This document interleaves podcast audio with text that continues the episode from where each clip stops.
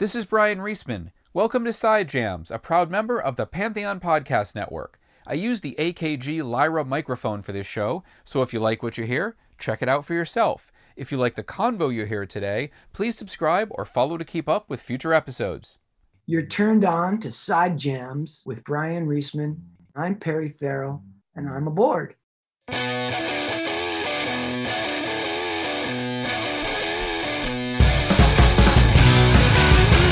When I first heard the music of acclaimed violinist, singer, and composer Lili Haydn back in 1997, I was impressed and enchanted by the diversity found within her pop rock debut. Since that time, the classically trained musician has expanded her repertoire even further through eclectic, genre bending solo albums and live performances with the likes of Herbie Hancock, George Clinton, Buckethead, and Robert Plant and Jimmy Page. These days, she's also scoring for film and television. Her latest projects include her engaging new solo album, More Love, and her dynamic soundtrack work for Ginny and Georgia, which recently was the number one show on Netflix, and the Starz documentary, Ruth, Justice Ginsburg in her own words. Also, her dreamy global fusion group Opium Moon won the Grammy Award for Best New Age Artist in 2019. She's had quite an exciting couple of years. Beyond her musical odyssey, Lili champions social justice and human rights causes, and environmental awareness in the face of climate change. We spoke about those passions for episode 40 of Side Jams. She explained how her art and activism are intertwined, how that combination affects the business decisions she makes, how she navigates the political waters of the entertainment industry, and how the world needs more love. She also shared a funny story about a drunken meeting with Roger Waters, and on a more serious note, how battling COVID last year gave her a new perspective on life. I've been a fan of Lili's music for nearly 25 years, so it was a pleasure to finally interview her. Something I've always appreciated about you is the fact that you are very eclectic in your musical tastes. I'm glad. Thank you. You're a cynic, but some people don't relate. You know, it's funny. Like my collection, as you can see here, it really encompasses like all this different stuff. And I remember I used to jam with a friend of mine, and I would like, you know, I have like a goth CD and a folk CD, and then like an ambient CD. So how do you just switch? I said, I take one CD out, I put the other one in, and I press play, and that's it. I like anything that feels authentic. Well, that's it and you managed to find a way. I mean, you're practically fused with your violin. Like you just, or you, you see, it's very natural. So it seems like no matter what you're doing, you just find a way to integrate your style into the different genres that you're you're bringing together. Well, thanks. Actually, no, almost has like a lot of ethereal stuff too. Mm-hmm. Even the opening track overture makes me think a little bit like the sound that Tori Amos got with her full band back in the '90s when she was doing stuff. Like some of the guitar playing wasn't it wasn't traditional guitar playing necessarily. It was, and so I always appreciated that because it was different. Mm. I mean, you've been doing this a long time, so you have to find ways to challenge yourself, or you'll get bored. Uh, you know, I just go where the muse takes me, and a lot of this was inspired by cinematic stuff that I've been doing. Yes, I was just watching uh, the beginning of Ginny and Georgia. Ah, good. That's different because that's a bit more poppy in some ways. And also, I uh, I did uh, you know some of the songs that sound like songs are stuff that I did as well. Oh, really? There's some hip hop stuff in there, and there's some singer songwriter stuff. So you actually, so do you, do you compose a lot of it and bring in other singers for certain tracks? Some of it, yeah. I mean, some of it is are are songs that they're licensing, but uh, there are others that are me, and uh, I'll either sing in a different voice, or I'll bring in other singers, or or yeah. That's cool. So how did Ginny and Georgia come about? I got a call from a friend of a friend who was a composer who said he was friend of his had made this show and they had just fired their composer and he was going to pitch on it but they wanted a woman to score it. So he wanted to partner with a woman and that he had been told that i was good. So i sent him a bunch of work that i thought might be pertinent and we put a reel together and then we pitched and then we had to go through a few rounds but actually, the funny thing is that I was on my way to India when he called. Wow. I was on my way to India with my band, Opium Moon. We it was our last. It was literally it was right before the shutdown. It's the week of the shutdown. Uh, we got out in the nick of time. So I did uh, most of my pitching from India. Wow. Yeah, I mean it was a, it was a few weeks of um of jumping through some hoops, and then we uh, but they liked it, and here we are. And I know you worked on Transparent and you've also worked. You've worked on some. You've done some other Netflix stuff too. Yeah, I have um, another uh, feature documentary called "Strip Down, Rise Up" uh, that I uh, scored. is just came out a couple weeks ago, and uh, another feature doc called Ruth about Ruth Bader Ginsburg just came out on Starz. It's really really good. Wow, you keep busy. Yeah, I mean, I remember first discovering your music back in '97 with that first album on Atlantic, and that was an eclectic mixture of of different styles. Yeah, I was watching the TED talks. I know you mentioned that you had opened for Page and Plant, but I thought you also played with them too, didn't you? I did. Not on that tour though. They weren't. They didn't have. It was a basically straight up rock band. They didn't have their big orchestras. They didn't have any of the tricks. They, they okay. I remember the orchestra, that whole orchestra tour. Yeah, no, that was very exciting to uh, to check. I that was the tour that I sat in with them. And what was that like? You know, the funny thing is, it was. I mean, it was a great, great thrill, as you can imagine. But I didn't grow up listening to Zeppelin, so for me, it was just like the thrill of getting to play with the best musicians in the world. You know, it was. It was. It didn't have anything to do with the kind of coded DNA of fandom that most of my friends have. Well, you've worked with a lot of different. I know you worked with Bill Laswell. I mean, yeah. been doing stuff before that, but he produced a lot of really eclectic electronic and experimental stuff in the '90s. I think he worked at Buckethead too at one point. Yep, I got to. I got to. I did Bonnaroo with Buckethead and Bernie Worrell. Wow. And Bill Laswell. So the three B's and an L. Did you get to see what Buckethead actually looks like?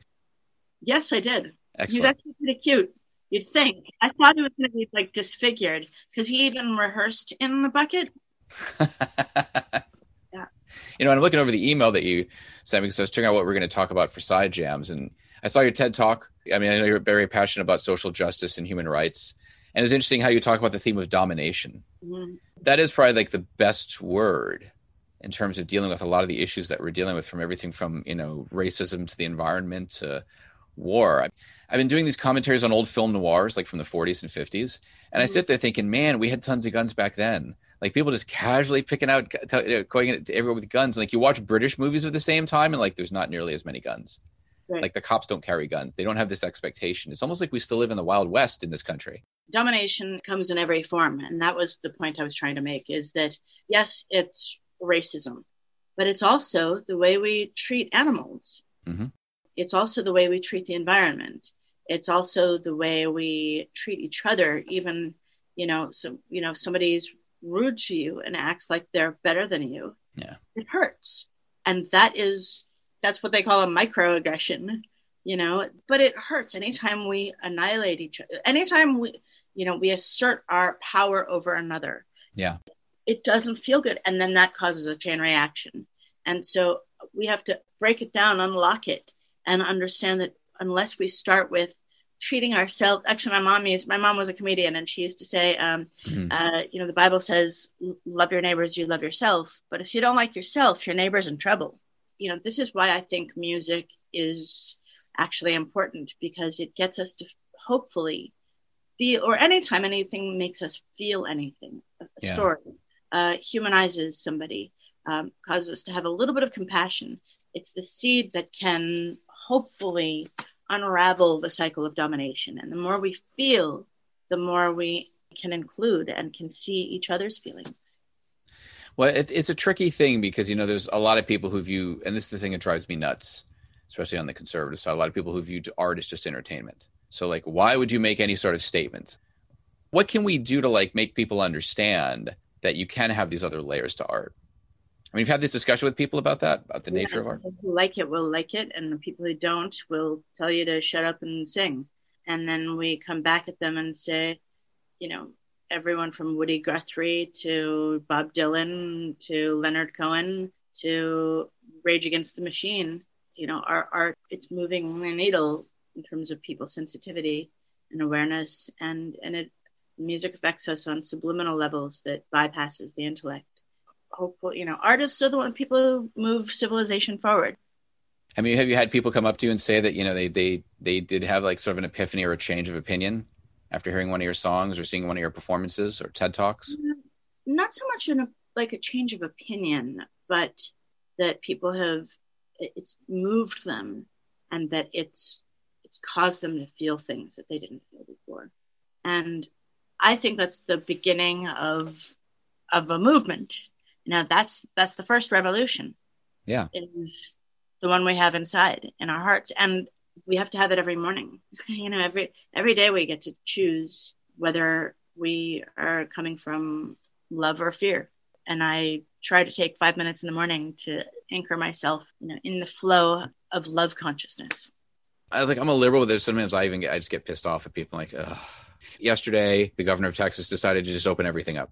And I think uh, Keith Olbermann made made some sort of snarky comment about it. And one guy that was on there, I think, was this guy from Texas who didn't vote that way. He said, "Look, you know, I understand your point of view, but this is probably not the best response to this either. Like, you know, not everybody in Texas feels this way. I don't know. I do get frustrated because I just see people making some dumb choices. I'm like, how many how many times how long is it going to take for people to learn their lesson that you know, some of these choices are not good? Yeah, my only concern is that I think the real lesson of of this pandemic is that we're all in this together and that you can't yeah. you know that vaccine nationalism is folly because all it is going to do is create strains that we have, don't have resistance to. I, I, think the tricky part too is trying to to get people interested in things and not being preachy about it. And sometimes i mean i think i think the pandemic the a big lesson here is our diet. I've been a meat eater my whole life but i'm slowly starting you know my girlfriend are sitting there going you know every time there's one of these pandemics what does it go back to birds and animals. I was hoping people would at least figure that out because I mean, the beginning of the pandemic, I mean, you had there was like a, I think a spot in India that had been choked with smog and suddenly it was clean. Nobody was going outside. Uh, things like that. I'm like, aren't people seeing this? Or like, I'm not hearing so many planes anymore, and it was nice. I remember the first week; it was actually glorious. It was it was surreal, and it showed us that we can do whatever the fuck we want. Climate change is a real necessity. We do need to yeah. absolutely upend our systems in order to deal with it. And it just showed we can. We actually could if we wanted to. So now, what organizations have you have you been involved with lately, as far as a lot of the social justice causes, and you have so much you're going on?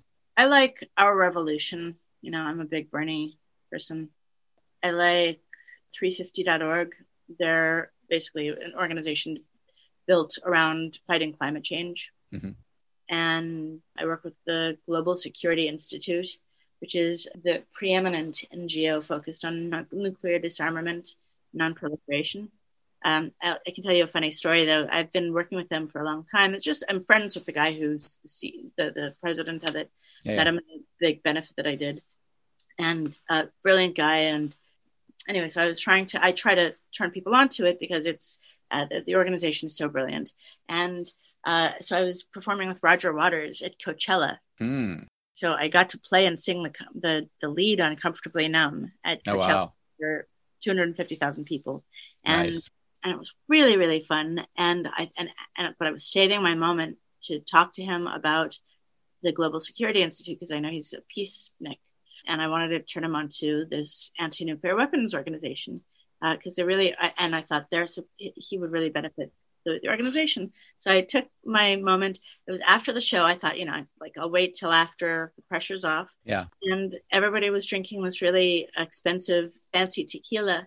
And I'm a lightweight. And so I had some. And so by the time I got my moment with Roger to talk to him about the Global Security Institute, I was wasted. of course. I, I said, I'm talking about the Global Security Institute NGO nuclear disarmament and and and non and he just like laughed me out of the room. And and I anyway I wasted my opportunity to so. Well you know what? Stuff happens like that. Yeah it's it's sort of funny like you plan for these great moments you think you're going to have and then they're like oh that didn't really work out the way I thought it was going to. Funny thing is my friend who was with me took a picture of me in that conversation. I'm leaning into Roger like let me tell you so hilarious. Anyway, so are we recording anything on camera? I only have the audio, the video just for us. I'm just doing the audio. I stripped the audio out. Okay, cool. So that way, I mean, you have a great setup back there with all the. the I mean, you've got you've got see, you've got a you've got guitar, bass, and that's uh, what a charango. It's a Peruvian oh. little guitar with like twelve strings. That's cool. And that's my Grammy, and there's uh, an old upright piano, uh, my violin right there. That's the thing with a lot of people. You have to have a cool setup. Like it's, it's funny. Like people come over like, you've got all these CDs and all this stuff. I have stuff around me. I'm like, yeah, but it's just kind of like, it's part of who I am. Yeah. You have to have your space, as it were. I mean, during the pandemic, I mean, have you found yourself being more creative and staying up for 20 hours in a row? I've always been like that though, so I don't really. Um, and the thing is, I've been scoring. Um, I've been working on composing music for movies and TV, yeah. most of it. So um, I've basically gone from one thing to the next, and Uh, and the days where I'm where I don't have a deadline, uh, I've been letting myself sleep to a certain degree. And then actually, middle of it, I got COVID. Oh no, I didn't know yeah. that. Yeah, I had COVID. It was not a serious case, but I did have a couple nights where I thought I wouldn't couldn't breathe, and I thought I might have to go to the hospital. Wow. Um, but uh, it was the good thing about it. Well, I I was in the middle of doing my show, so Ginny and Georgia, I couldn't stop, and it was my first TV show, and I was not gonna fucking stop for anybody. yeah. Stupid vi- virus. Um, so I just worked right through it. And in the middle of it, we also had to move. Uh, our landlord sold our house, so we found a house and we started renovating it. Uh, it was a big fixer-upper project over the last year, and so we moved in July. Wow. So I've only been here for like six, seven months. Well, I'm glad you survived COVID. Jeez, Yeah. that's like Well, I'm I'm thankfully healthy and uh, eat well, and you know sometimes just sheer determination. I pretty much powered through most things. So, and the good thing actually about the COVID experience was that it connected me to the world in a in, in a bigger way. So I had a really. more visceral, you know, a palpable sense of what people are going through. And it also connected me to it. It gave me the impetus to be able to sing uh, a song called "More Love," which is the title track of the album, Yeah, yeah. because it's just a really simple lyric. You heard it, and I don't think I could have justified singing "Life Is a Miracle" before, but it is, and I I had COVID to prove it. This kind of dovetails into something I've been talking to a lot of people lately. Like I, I like to keep up with newer albums by sort of veteran artists, like people who've been around for a while. And I always have this argument with people, like you know, they don't want to hear like a new album by like their favorite '80s or '90s artists. I'm like, no, actually, you really should. Yeah. Because even that ballad that they're singing right now is going to be sung in a different way than they would have done it when they were 25. Like the last Billy Idol record, I actually really loved, and it was probably not listened to by as, as many people as heard Rebel Yell back in the day. But this is a guy wrestling with his demons. They still, oftentimes, they still winning Yeah, there's a maturity to that album that would not have existed when he was half that age. Totally. And so I- I got sucked into that, not just the music, but like the, the what's going on, and you hear it in his voice. Yeah. I feel like Europeans are probably better about that than Americans. wanting our artists to age and and get into it. yeah. Yeah. Now you said you went to India. What did you learn from going over there?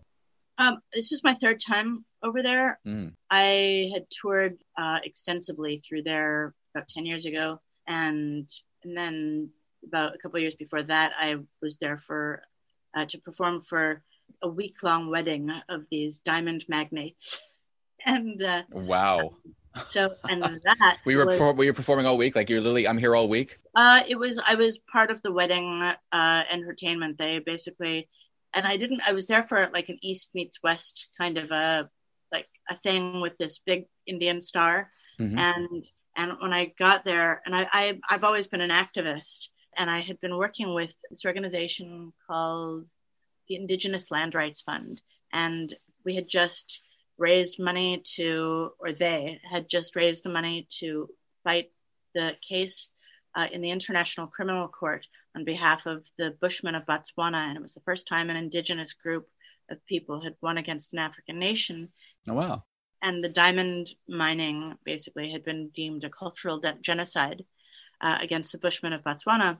And uh, so I was, and we were just state, and I had just written a song, and I got George Clinton on it, and it was Yeah. uh, and it was basically to protest the opening of this new De Beers store. It was like all this diamond. And then the night before I was on my way to India, I forgot to add. I said to my uh, uh, the guy who had uh, brought me, who was bringing me over, I said, "So who who are we? Whose wedding is it for?" And he said, "Oh, Lili, you will be very impressed. There, it is the two biggest diamond importing families in all the world." oh, dope. And I got there, and it was every single. If I had been a vigilante, I could have taken out the entire industry.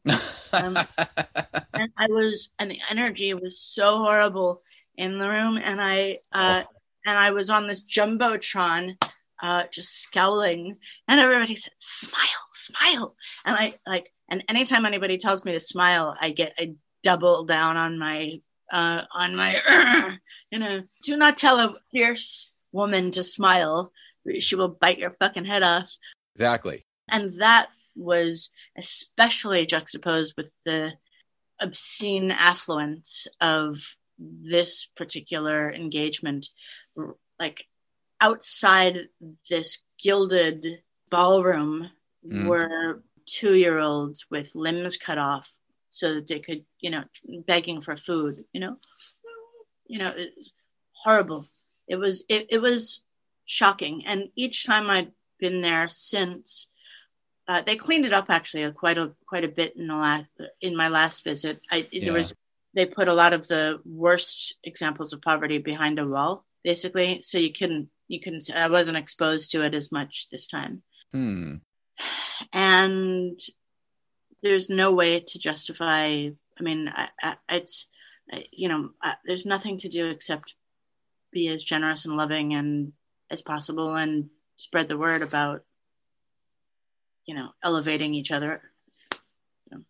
You sort of touched upon i think something that's uh, tricky for those of us who you know work in the arts and then deal with major corporations because i could i could do a story for an outlet that i really like but there's certain stories they do that i don't like you know and at the same time i'm getting the chance to make my statement with what i'm doing and it's it's not a perfect science. Yeah i have turned down a couple stories in the past year where somebody asked me to do something. I'm like i, I can't do that. Like i don't like that artist or that mm-hmm. i can't profile that person. Do you find with the different organizations and trying to get people involved in a lot of the issues you're passionate about that that's a concern with some people that there's this like there was an article I found, I think it was on Business Insider of all places, talking about how the how the government and big business had suppressed youth rebellion or youth activism by like you know student loans, having student loan hanging debt hanging over you, uh, surveillance, all these things that are making people nervous about saying anything. Yeah, well, Clear Channel is big Republican operatives basically, and they own ninety nine percent of the radio stations and concert venues. Uh, so people who are actively speaking out against certain policies have been dropped or blacklisted. They have. Um, I have never been that mainstream, so I would have to. But you know, it's possible that I have noticed, especially as I've gotten to um, to be scoring bigger and bigger projects. Um, some of my composer friends have told me to be careful, or that they've, you know, that they admire my courage in mm-hmm. speaking, you know, in posting about certain things because they would be worried that their clients wouldn't hire them if they were as vocal as I am. And it occurred to me, you know, I had this luxury because I was doing, I was operating on the fringe.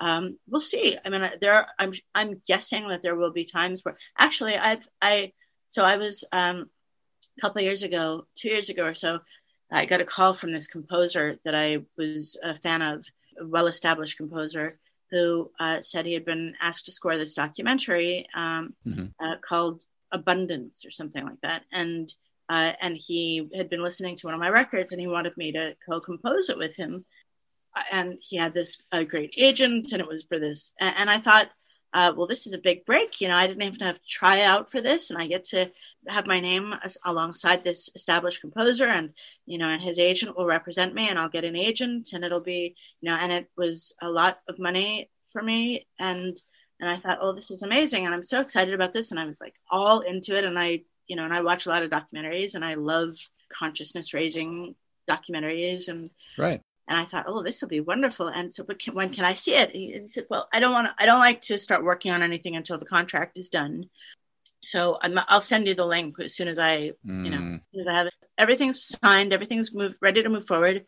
The night before I uh, we're supposed to start, uh, he sends me the link to watch it, and I watched it, and it was a uh, propaganda film by the Koch brothers on basically uh, getting mm. rid of regulation because anytime you ask a company not to, you know, poison a river and kill all the fish, it's you're impairing their freedom. And hmm. this was made by the architects of the Iraq War.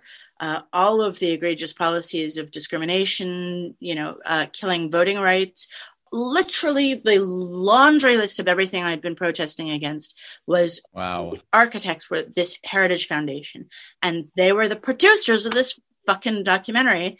And I called him after I watched it and I was just crying. My, my, my heart was so sad.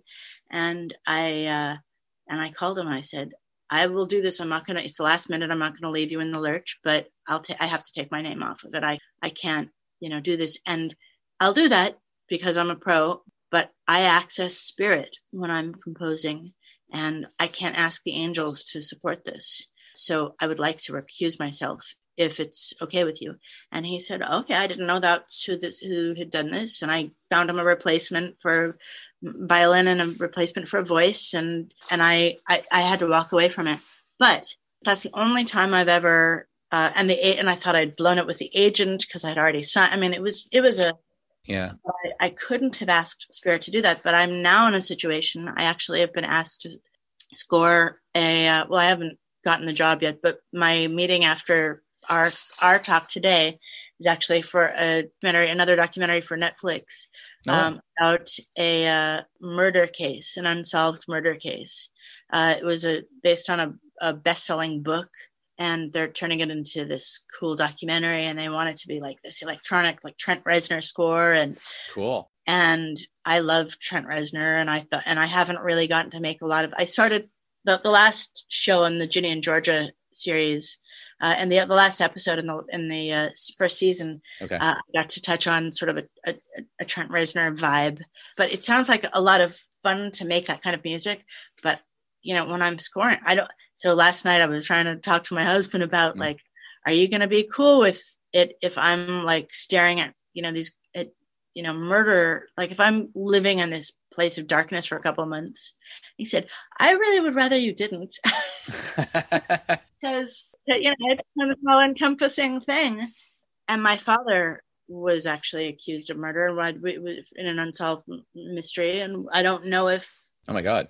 I don't know if he did it, and my but he was a sociopath, and I was in a. Um, my mom raised me the first couple years uh, as part of a uh, commune, which was a little bit like a cult. Yeah, I read about that. Yeah. So I've been around people who've been brainwashed, and I've been around people who have you know many aliases and running from the law and uh, and the paranoia and the you know I, mean, I don't and so I was like, okay, do I, is this, what do I, do I really want to do this? And if I do, do I approach it like, uh, this is my chance to reframe the narrative with my music and come in and actually redeem situations like this and inject heart and consciousness into something is this gruesome and you know and maybe that's possible and maybe that's just my way of justifying you know the thing. I want to do more work with I, you know this will be my you know if i if i were to get it and do it it would be my third project for netflix in a year. So nice be, you know it, it it would kind of help to solidify you know a relationship that i really want to cultivate with the biggest fucking movie studio on the planet. And uh anyway so that's I all that to say, sorry for the tangent, but no, no, no, no. It's it's, it's mean, this is all this is all time. This is all tight. I mean, you know, you're. I love the fact that you sort of embrace all these different things. I mean, I, I feel very ADD about stuff. It's kind of hard to always focus it, but it always seems to come around to a lot of the same stuff for you. And and I'm glad that you had you got out of that situation, you know, with the with the doc that other piece because I mean that's it's the worst feeling when you feel like you're compromising yourself. Yeah. And going, oh, I can't believe I did this. There's a balance too. I mean, that's the problem, I guess, with being an activist, right? Uh, yeah, absolutely. Most of the time, I mean, for instance, I've been thinking about you know our cancel culture and the, the sort of performative wokeness that a lot of that I see in a lot of people, and you know they're like forcing people to resign over behavior that could just as easily be interpreted another way or just yeah. easily educated and regulated, you know, like and adjusted, as opposed to just you know like it, look, Governor Cuomo might be an egomaniac you know, he might be, I don't know, like this based on the stories that you're hearing, you know, we're hearing, you yeah. know, is he, is he, is he part of the domination paradigm? Sure. But, you know, how many times people have gotten in my space bubble and I felt uncomfortable. If I fucking sued them and got them fired from their job every time somebody was too close to me, there'd be nobody left. The UN did a study that one out of every three women on the planet on the planet has been or will be abused or violated in some way. Yeah. That's one third of half the planet. That's over a billion people, which is why Eve Ensler started her organization One Billion Rising, which is designed to, to end violence against women. And so if we canceled every person who, you know, that didn't happen by one per, like by by a handful of men. It happened by a handful. And and my point is that it's about power, not sex, and we must evolve out of the domination paradigm that allows us to annihilate each other, but in that same in that a lot in the same spirit of that we by when we cancel people and we, instead of educating people we are perpetuating the same domination and oppression that we say that we're against and you seem like you're trying to find a balance too in identifying what's really a problem and what's something that can be fixed the new york times did a story in the me too movement how it toppled around at least 200 executives in the industry but most of those names are not known to the general public so there's a lot of people in the general public like, oh, this is a bunch of, you know, this is all exaggerated and this. And I'm like, no, there actually were people that, you know, you just don't know about them, but they're there. But then there are these things that happen now also. I mean, like I look at that that country guy Morgan Wallen. He's a jackass. I mean, he didn't do the COVID. He got kicked off Saturday Night Live. He made a racist comment. He's also 20, what, 25 years old. I'm hoping that guy's going to learn something and maybe actually change. If I found out he was going out and beating people up and you know encouraging violence and a lot of worse things you could take a much more harsh stance i'm sort of in the middle on it i i agree i think it we have to be nuanced in our thinking and and there are some people who are serial predators who just need to be stopped. And especially you know people yeah. like weinstein who destroyed people's careers. You know i wish that he could still make movies because he his company made my favorite movies. And the new documentary about Woody Allen. I haven't seen it, but I know I've read many articles on both sides, and Woody Allen has been has been exonerated several times with lie detector tests. Nobody on the other side, on the ac- accusing side, has ever done lie detector tests. And Moses Farrow, the brother that was there, says this is all uh, psychological warfare crocked up by Mia Farrow. I none of us was there, but to assassinate the character of somebody with without you know is he creepy sure but is that do you yeah well yeah. But that, that doesn't mean that you know we we have to be more nuanced in our thinking. So on ginny and georgia there's this innocuous joke that the teenager in the show she starts dating a bunch of different guys and her mom says you're going through guys faster than taylor swift. And it's this little joke and taylor swift came out and told all her fans not to watch ginny and georgia and that it was deeply sexist and offensive and not funny and lazy and like this whole it was just one tiny little line in passing. And now all of her fans have been going uh, like it's it the good news is that the controversy is actually you know we're still number one globally. Um there you go. so it's fine. But it's possible that she could have gotten a fucking show created by for and like the entire creative team is women the entire creative team, which to me is the essence of feminism. Women taking yeah. control of their own narrative, even to the point where we can tease each other about it. And she's a very powerful public figure who is so about all of her relationships. So it is officially in the public domain. you know it's uh it's it's totally fair game. I have sympathy for her if she feels like she's being that that she's being held up against an uh, a standard that if she were a guy she wouldn't be held up against. Yeah. So that's a fair comment. But where are her fans and where is she when it comes to uh, actually being activists about policies that would really help women like $15 uh, minimum wage? Yeah. Equal rights amendment voting rights, abortion rights, reproductive rights. What about all of that? Where are her fans on that? So the what I take issue with is where people get up in arms about something that's actually meaningless or or innocuous, but they're silent when it comes to the substantive issues. No, it's true. I think everyone is just overly sensitive now, and I and I know part of the problem with this is that you've had decades of this kind of conservative repression in this country, and so now there's just a lot of people who are have had it. We've sort of, and this is unfortunately, we're not a culture of moderation. We're a culture of extremes. We always have been. It's like it's sort of the pendulum swings back and forth. And the analogy I make now is that the pendulum has broken, and each side is swinging in the opposite direction, and now they're slamming back together and doing this. It's not actually going back and forth anymore. And I, I don't know. I mean, I guess that's why Biden was going to be the one choice to actually become president because he's a centrist Catholic, and it's about the best you're going to get right now. I know for a lot of my progressive friends, it's very hard to face the fact that it's going to take many more years of change.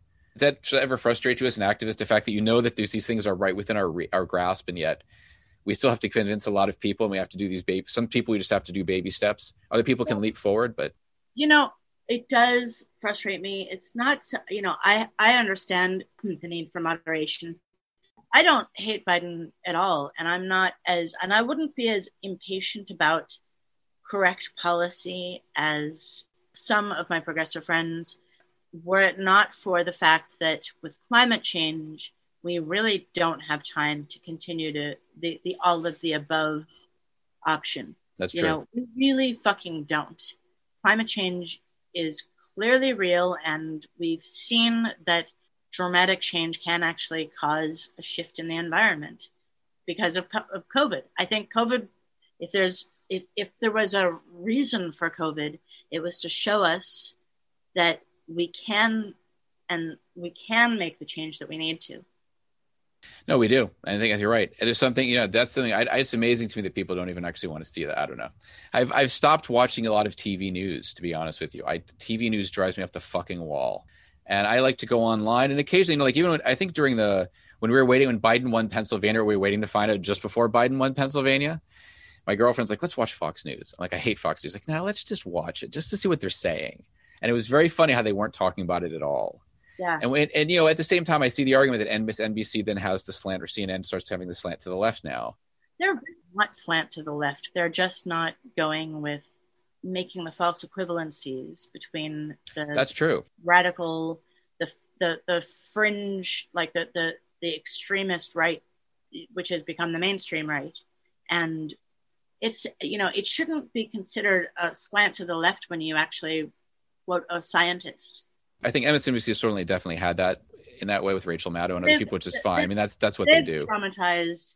That that that is equally yeah. It's it's basically the entertainment model for uh, and over dramatization. I, it's basically like hyperbole and you know dramatic hyperbole about banal, in, you know like the Russia Gate was I knew that was going to go nowhere, and I was I, I, listened to Democracy Now. That's my jam. Okay, Amy Good. Uh, so yeah. I, I, don't even fuck with cable news at all. It, that's that's where I get my news. That Democracy Now, The Intercept, Naomi Klein. Uh, I listen to scientists and journalists that I respect. I know one of the things you talk about is nuclear disarmament, and isn't it funny that after the wall came down and and after really the '90s, all of a sudden we don't really talk about it anymore. Like there's clearly nuclear weapons in America, in Russia, and around the planet. They're on hair trigger alert.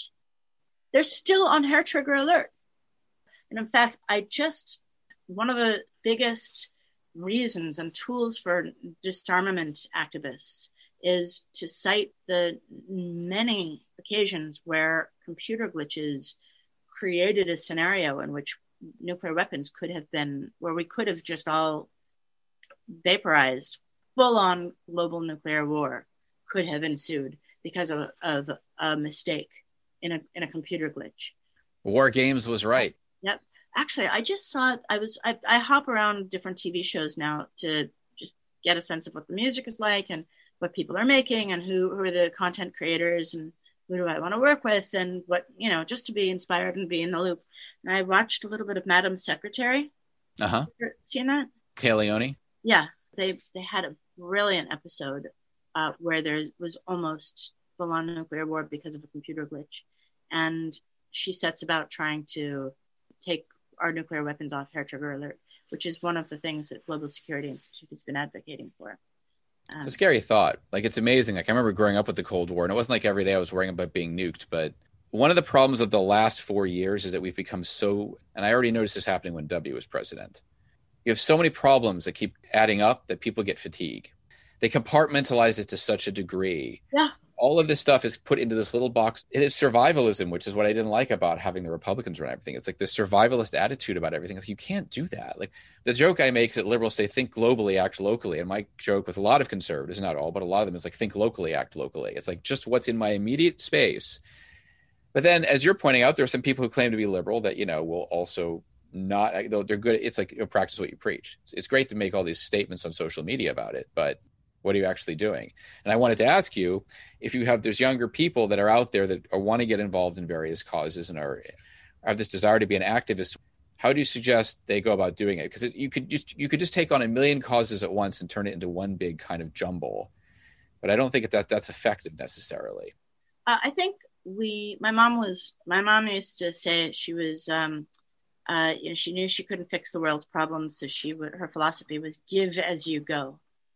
So if there's a homeless person in front of you, make sure that they feel seen, you know, that you actually acknowledge the, the humanity. See if they're hungry.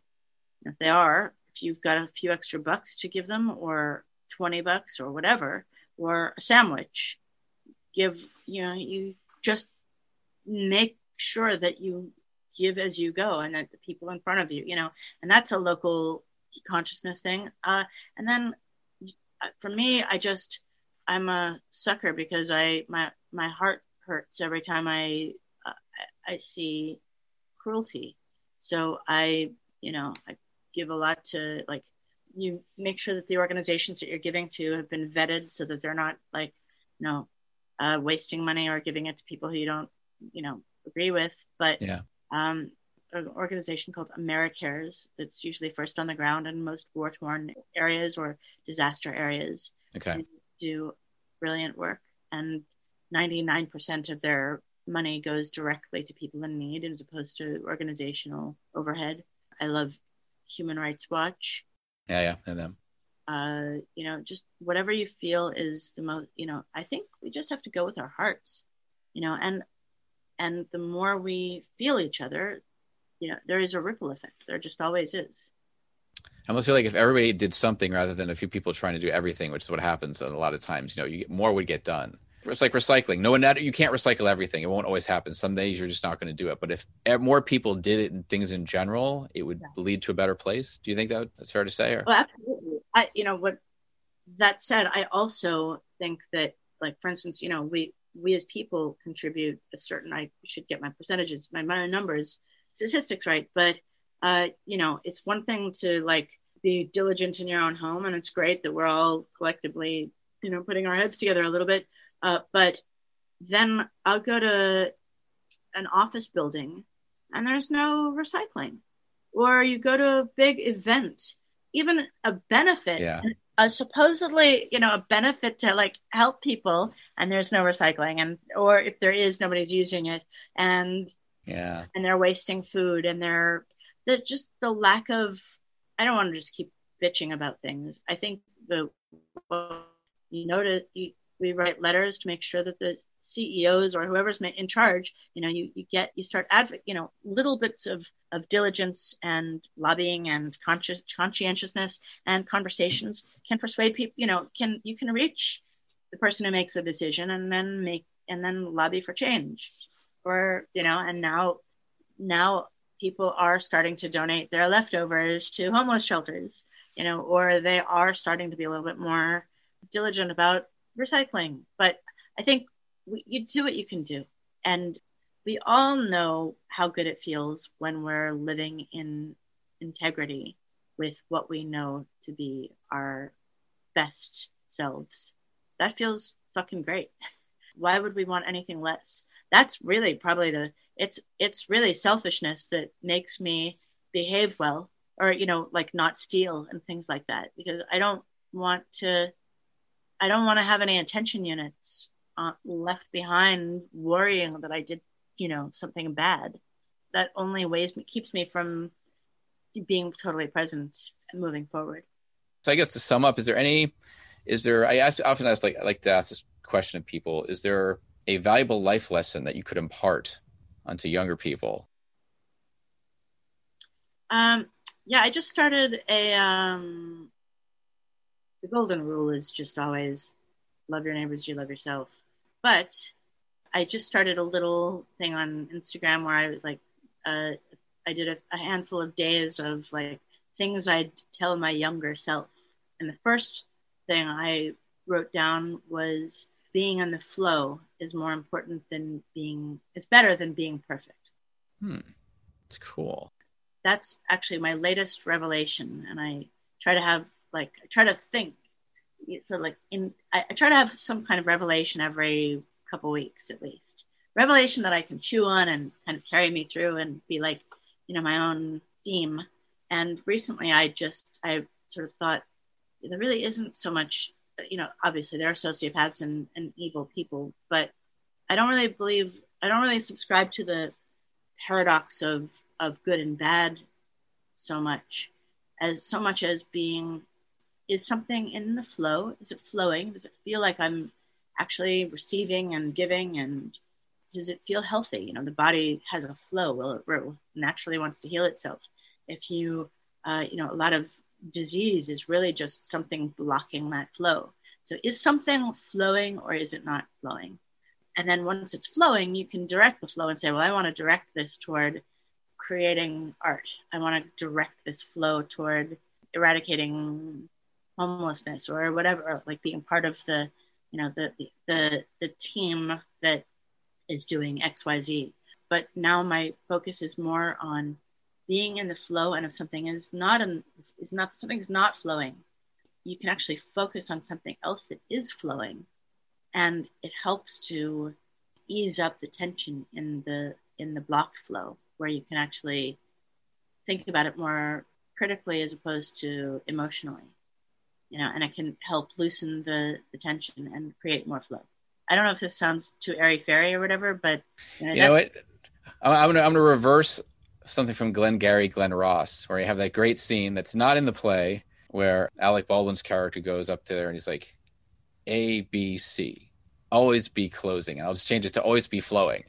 You know? Yeah. Just but it, it's true. It's you. There are different streams in your life, and that's what I try to do as a creative person, which is why I think I like being a freelance writer. It's like if I'm stuck on something, unless it's really absolutely imperative to get it done right at that moment, I'm like, fuck it, I'll go do this other thing. Yeah. Because you know, and then and then it's something that I can refresh you to go into some other place. Uh huh. I don't know if I just had one other thing I wanted to ask you if you, if you have a couple of minutes because I was there's something you mentioned before that was you talk about being careful about you know what you say or how you express you know certain beliefs political beliefs and now that you're getting into bigger and bigger gigs i have become careful by the way i'm saying that i'm i, I can imagine a scenario where it might be it might be beneficial if i were a little bit uh that i haven't yet but it's interesting though that people always think you know there's always this contrast like well there's there's liberal Hollywood. And I'm like I worked in Hollywood. I don't think it's really that liberal. Like the talent side may skew liberal but the money people are not. So it's interesting that you still have that thought in your head despite the fact that this is what you've been doing your whole life. I've never I've never curbed myself. I've never curbed myself but I am aware that there is a game you know and especially in you know with the radical pivot toward the right, you know, and and the people who are clinging to power are, you know, clinging harder. Uh, that there yeah. is, you know, that that I do understand that I need to be conscientious about how I say things. So, yeah. you know, I think it's really important. You know, I'm going to be doing a, an interview later for the show, and I'm guessing that this that the the essence of feminism and the Taylor Swift thing will come up. And I do need to be aware that, you know, I mean, if I if I just come out, look, here's here, here's what I'd like to leave you with. What I've learned about the brain is that the amygdala, the fear, the, the reptilian brain, mm-hmm. when it's triggered by fear, when it's triggered, when it's activated, it literally hijacks the energy from the rest of the brain. Your empathy, your discernment, all of the other parts of the brain are robbed of the energy to function properly. So that's why we have huge swaths of the people are watching Fox News or you know uh, constantly triggered by fear mongering. Yeah, it's Newsmax. harder to get those people to embrace policies of you know to, to, to be empathetic because it then it then everything is about confrontation and domination and uh, and the zero sum game of I got mine. You know, make sure that you know, like I need. You know, I don't have. We don't have enough. Yeah. You know, to take care of immigrants or you name it. And so what I've learned is that when you have when that fear is activated, logic, empathy, guilt, none of those arguments are persuasive because you've got a hostage. You, your the brain is being hijacked by this one impulse. Only making people feel loved, meeting their human basic human needs, Yeah. showing them that they're safe, giving them understanding, camaraderie, inclusion will allow somebody who's gripped by fear to release that fear enough to entertain another point of view. Okay. Confrontation is only breaking the pendulum. That's where we're at. Is the pendulum is broken, but it not necessarily irreparably. It's just that when that the amygdala has that fear has caused us to uh, bifurcate, and and and only love will allow us to actually come together. And so, understanding, compassion, and listening is the only way we fix the pendulum. So that's what I'll give you. And the last thing I'll say, and I'm gonna, it'll sound like like a clever self promotion, but my album is called More Love, and the reason it's called More Love is that there's no problem in the world for which more love and understanding isn't the answer. And in fact, because of the science of the brain, only more love will allow us to understand each other and work together. Cool. Well, that was a fun interview. Yeah. I was to talk to you. Thank you so much for uh, Sure. great conversation. All right. Thank you. Take care. Catch you later on. All right. Bye. Bye. That wraps up this latest Side Jams. Please join me next time, and I'll be speaking with Bon Jovi and the Drills guitarist Phil X. The tunes used in this episode are from Fox and the Law, and I licensed them through AudioSocket. Thanks very much for listening.